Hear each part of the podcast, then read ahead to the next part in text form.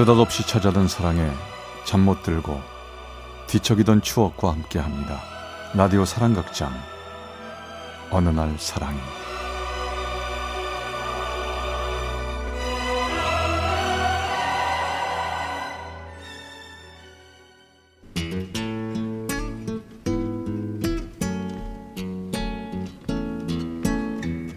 사랑의 체험수기 어느 날 사랑이 제 134화 추억으로 남은 누나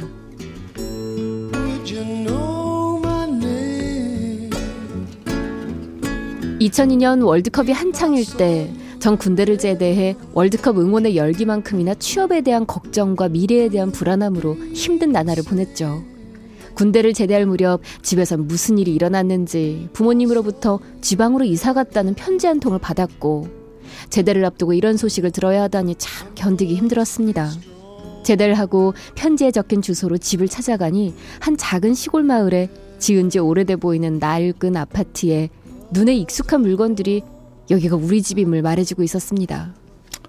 아휴, 미안하다. 제대하고 오자마자 이런 모습 보여줘서. 괜찮아요, 엄마. 나만 힘든 것도 아닌데요, 뭐. 당분간 복학보다는 취업해서 돈 좀 벌게요. 아유, 미안해. 내가 또 고생시켜서. 전 어디든 취업을 해야만 했죠. 여기저기 원서 넣고 면접 보고 밤낮으로 인터넷이며 생활 정보지 뒤져가며 알아보던 중 한 회사에서 연락이 왔습니다. 여기 진성 엔지니어링인데요. 최상훈님 맞으시죠? 네, 제가 최상훈인데요. 아, 네. 23일에 면접 날짜 잡혔으니 면접 보러 오세요. 이게 그녀와의 첫 대화였습니다. 난 그 회사에 운 좋게 합격해 첫 출근을 하게 됐고 부서 배치를 받기 전 몇몇 신입사원들하고 회의실에 앉아 발령을 기다리던 중 눈이 커다랗고 키가 작지만 한눈에 봐도 귀여워 보이는 그녀를 처음 보게 됐죠. 말하는 것도 상냥하고 참 여성스러웠어요. 그렇게 시작된 회사 생활. 개발팀이라는 부서 특성상 야근도 잦고 밤새워 일하는 날도 많았지만 그래도 회사에 있으면 집안일을 잊을 수 있으니 야근도 감사했습니다. 그리고 조금씩 마음의 여유가 생기며 마음 한켠에 고이 접어뒀던 그녀에 대한 내 마음을 살며시 펴보았죠. 그녀는 저보다 세살이나 많은 연상, 외모만큼이나 회사에서도 인기가 많았고요. 그녀를 좋아하는 건 저뿐이 아니었습니다. 전 감히 다가서지 못하고 출근길에서라도 마주치면 혼자 좋아라 싱글벙글. 그냥 보는 것만으로도 행복했습니다. 그날도 야근을 하고 12시가 넘어 사무실을 나오는데 아니 웬일인지 무척이나 피곤한지 하품을 하며 나오는 그녀를 발견했죠. 일이 많으셨나 봐요. 야근을 늦게까지 하시고. 아, 예. 조금 있으면 감사라서 준비할 게 많아서요. 안녕히 가세요. 내 앞을 스쳐 지나가는 그녀. 이렇게 그냥 헤어지는 게 너무 아쉬워서 용기를 내 그녀에게 말을 걸었습니다. 아, 출출한데 편의점이라도 가서 라면이라도 하나 드시고 가실래요? 라면요? 좋아요. 전 날아갈 듯 기뻤죠. 그냥 가버릴 줄 알았는데 그녀가 같이 라면을 먹겠다고 하니 떨리는 마음으로 그녀를 데리고 근처 편의점으로 갔습니다. 선배님, 감사합니다. 아니, 뭐가 감사해요? 아, 이렇게 같이 라면 먹어 주셔서요. 저보다 누나라고 들었지만 어, 어, 어려 보이세요? 그래요? 예. 아, 그냥 선배 말고 편하게 누나라고 할래요? 아, 그래도 돼요? 누, 누나?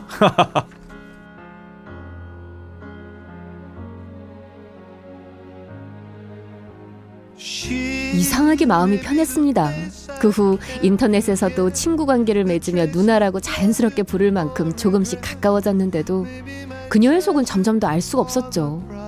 가끔은 비밀 얘기를 털어놓기도 하고 회사 사람들 험담도 하고 웃긴 얘기 자주 해주는 그녀였지만 회사에서 마주칠 땐 전혀 모르는 사람 대하듯 하고 내가 아는 척이라도 하려고 하면 쌩하니 지나쳐버리고 절 보고도 못 본 척 해버립니다. 그러던 어느 날 회사에 출근해 업무로 바쁜 날을 보내던 중 전화가 걸려왔습니다. 저기 나 김미연인데 아, 이런 부탁해서 미안한데 어, 나 출근하는 길에 접촉 사고가 나서 아니 내, 가뭘 어떻게 해야 하는지 몰라서 아니, 뭐 전화해서 물어볼 사람도 없고 아, 그래요? 저 다친 데는 없어요? 아, 걱정하지 말아요. 네, 금방 갈게요. 전 그 길로 달려가 보험회사 전화하고 명함을 주고받으며 사고 수습을 해줬죠. 누나, 저 어디 다친 데는 없어요? 어 다친 데는 없는데 아 너무 놀래가지고 아니 늦잠 자고 급하게 나오는데 옆에서 나오는 차를 내가 못 봤어. 아, 괜찮아요, 누나. 누나 잘못은 별로 없는 것 같아요. 진정해요, 누나. 내가 다 알아서 할게요. 그녀는 많이 놀랐는지 눈물을 글썽이고 오늘 중요한 미팅이 있다며 놀란 가슴 진정시키지 못한 채 회사로 갔습니다. 전 점심시간을 이용해 청심환을 사다 주었고 그녀는 고맙다 메시지를 보내왔죠. 전 그녀에게 더 신경 써줬습니다. 누나, 차 수리하려면 일주일 정도 걸리니까 내 차로 출근 같이 해요. 아니야 괜찮아 택시 타면 돼. 아니에요, 누나. 제가 데리러 갈게요. 아 정말 괜찮아. 니네 집하고 같은 방향도 아니잖아. 괜찮아요. 내일 아침 8시에 봬요.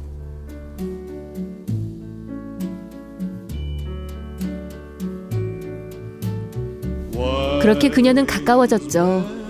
난 그냥 함께 출근, 출퇴근을 한다는 사실만으로도 좋았습니다. 그런데 그녀를 태우고 출근한 지 며칠 되지 않아 회사에서 소문이 나기 시작했습니다. 상원 씨, 미연 씨랑 사귄다면서. 에이, 능력 좋으네. 어, 아니에요. 아, 그냥 김미연 씨 차가 고장 나서 제가 오는 길에 태우고 오는 것 뿐이에요. 에이, 요즘은 시대가 좋아져서 아니 땐 굴뚝의 연기가 안 나. 하지만 소문은 걷잡을 수 없이 회사에 퍼져 있- 있었습니다. 그녀에게 미안했죠. 누나, 미안해요. 괜히 저 때문에. 아니야. 아이 뭐 사실도 아닌데 신경 쓰지 마. 나 신경 안 써. 하지만 신경 안 쓴다는 그녀의 말에 전 좀 서운했어요. 이런 제 마음을 몰라도 너무 몰라주는 그녀. 눈치가 없는 건지 아니면 내가 연기를 잘하고 있는 건지 알 수 없었죠. 그러던 어느 날 그녀에게 연락이 왔습니다. 드디어 내 차가 수리돼서 나왔어. 아 그동안 고마웠어. 내가 밥 살게. 밥이요?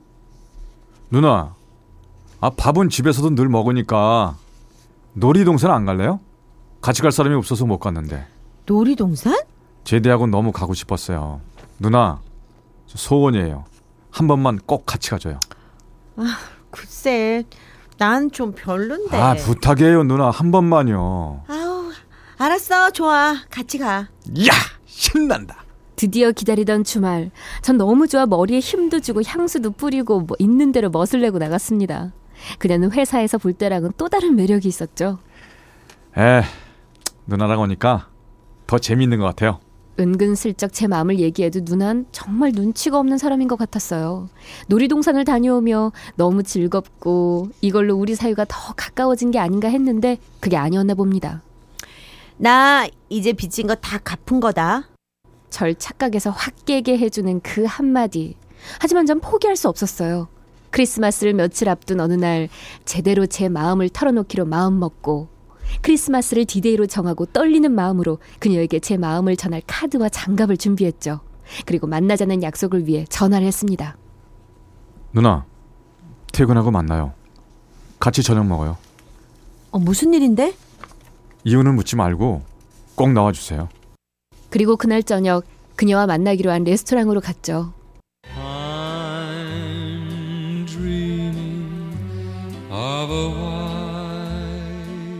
그리고 별말 없이 저녁 식사를 마친 후 준비해뒀던 카드와 장갑을 주기 전 먼저 말을 꺼냈습니다. 저, 누나. 시- 시- 실은 저 아유, 알아. 너나 좋아하지? 그걸 말을 해야 하니? 순간 할 말을 잃고 얼굴이 빨개졌어요. 그녀는 이미 진작에 알고 있었습니다. 전 쥐구멍이라도 숨고 싶은 마음이었죠. 나 처음부터 네가 나 마음에 있어 하는 거 알았어. 이유 없이 네가 나한테 친절할 이유도 없고 사람의 감정은 말을 안 해도 알 수 있거든. 그런데 너 이제 스물다섯 살, 나 스물여덟 살이야. 나는 이제 정말 결혼할 사람을 만나야 돼. 아, 너한테 모든 걸 다 설명할 순 없지만 난 부모님이 선택한 사람하고 결혼을 해야 하고 널 만나면 난 너한테 1, 2년 있다가 상처 줄 수밖에 없어. 솔직히 나는 우리 집 장녀고 부모님을 실망시켜드릴 자신도 없고. 아, 내가 지금 무슨 말을 하고 있는지 잘 모르겠다. 그냥 너까지 날 혼란스럽게 안 했으면 좋겠어. 전 더 이상 그 자리에 앉아 있을 수가 없었습니다. 이상하리만큼 침착한 그녀의 태도에 당혹스러워졌고 제가 알고 있던 그녀가 지금 내 눈앞에 있는 누나인지 의심스러워졌죠. 제 자신이 너무 창피해졌고요. 집으로 돌아가는 내내 혼란스러웠습니다.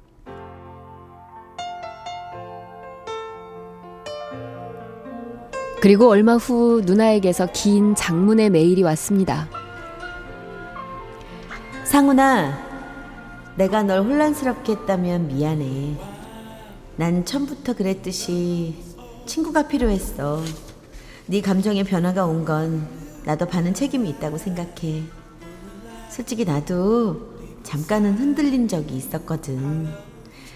그런데 그렇게 되면 회사에서도 불편할 것 같고 난 너한테 상처 줄 게 불보듯 뻔하니까 어떤 말도 할 수가 없었어.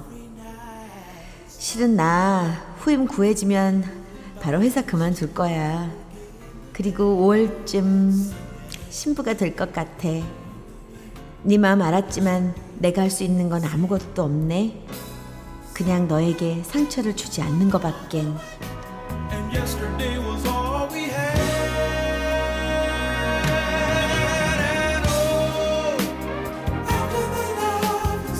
그녀 말대로 그녀는 새해가 돼 서울로 떠나버린 후 5월에 신부가 됐습니다. 결혼식을 가지 못하고 비록 사진으로 봤지만 제가 본 신부 중 가장 예쁜 신부였죠. 그리고 정말 행복하길 빌었습니다. 그러면서 생각했죠. 제가 그녀 인생에 걸림돌이 되지 않은 게 얼마나 다행인지. 그녀가 행복하면 나도 행복한 거라고 스스로를 위로하며 크리스마스 이브에 전해주지 못한 카드와 장갑, 그리고 그녀와 함께 했던 제 추억을 깊숙한 서랍 속에 넣어두었습니다. 그리고 가끔 추억을 적고 싶을 때마다 꺼내본답니다.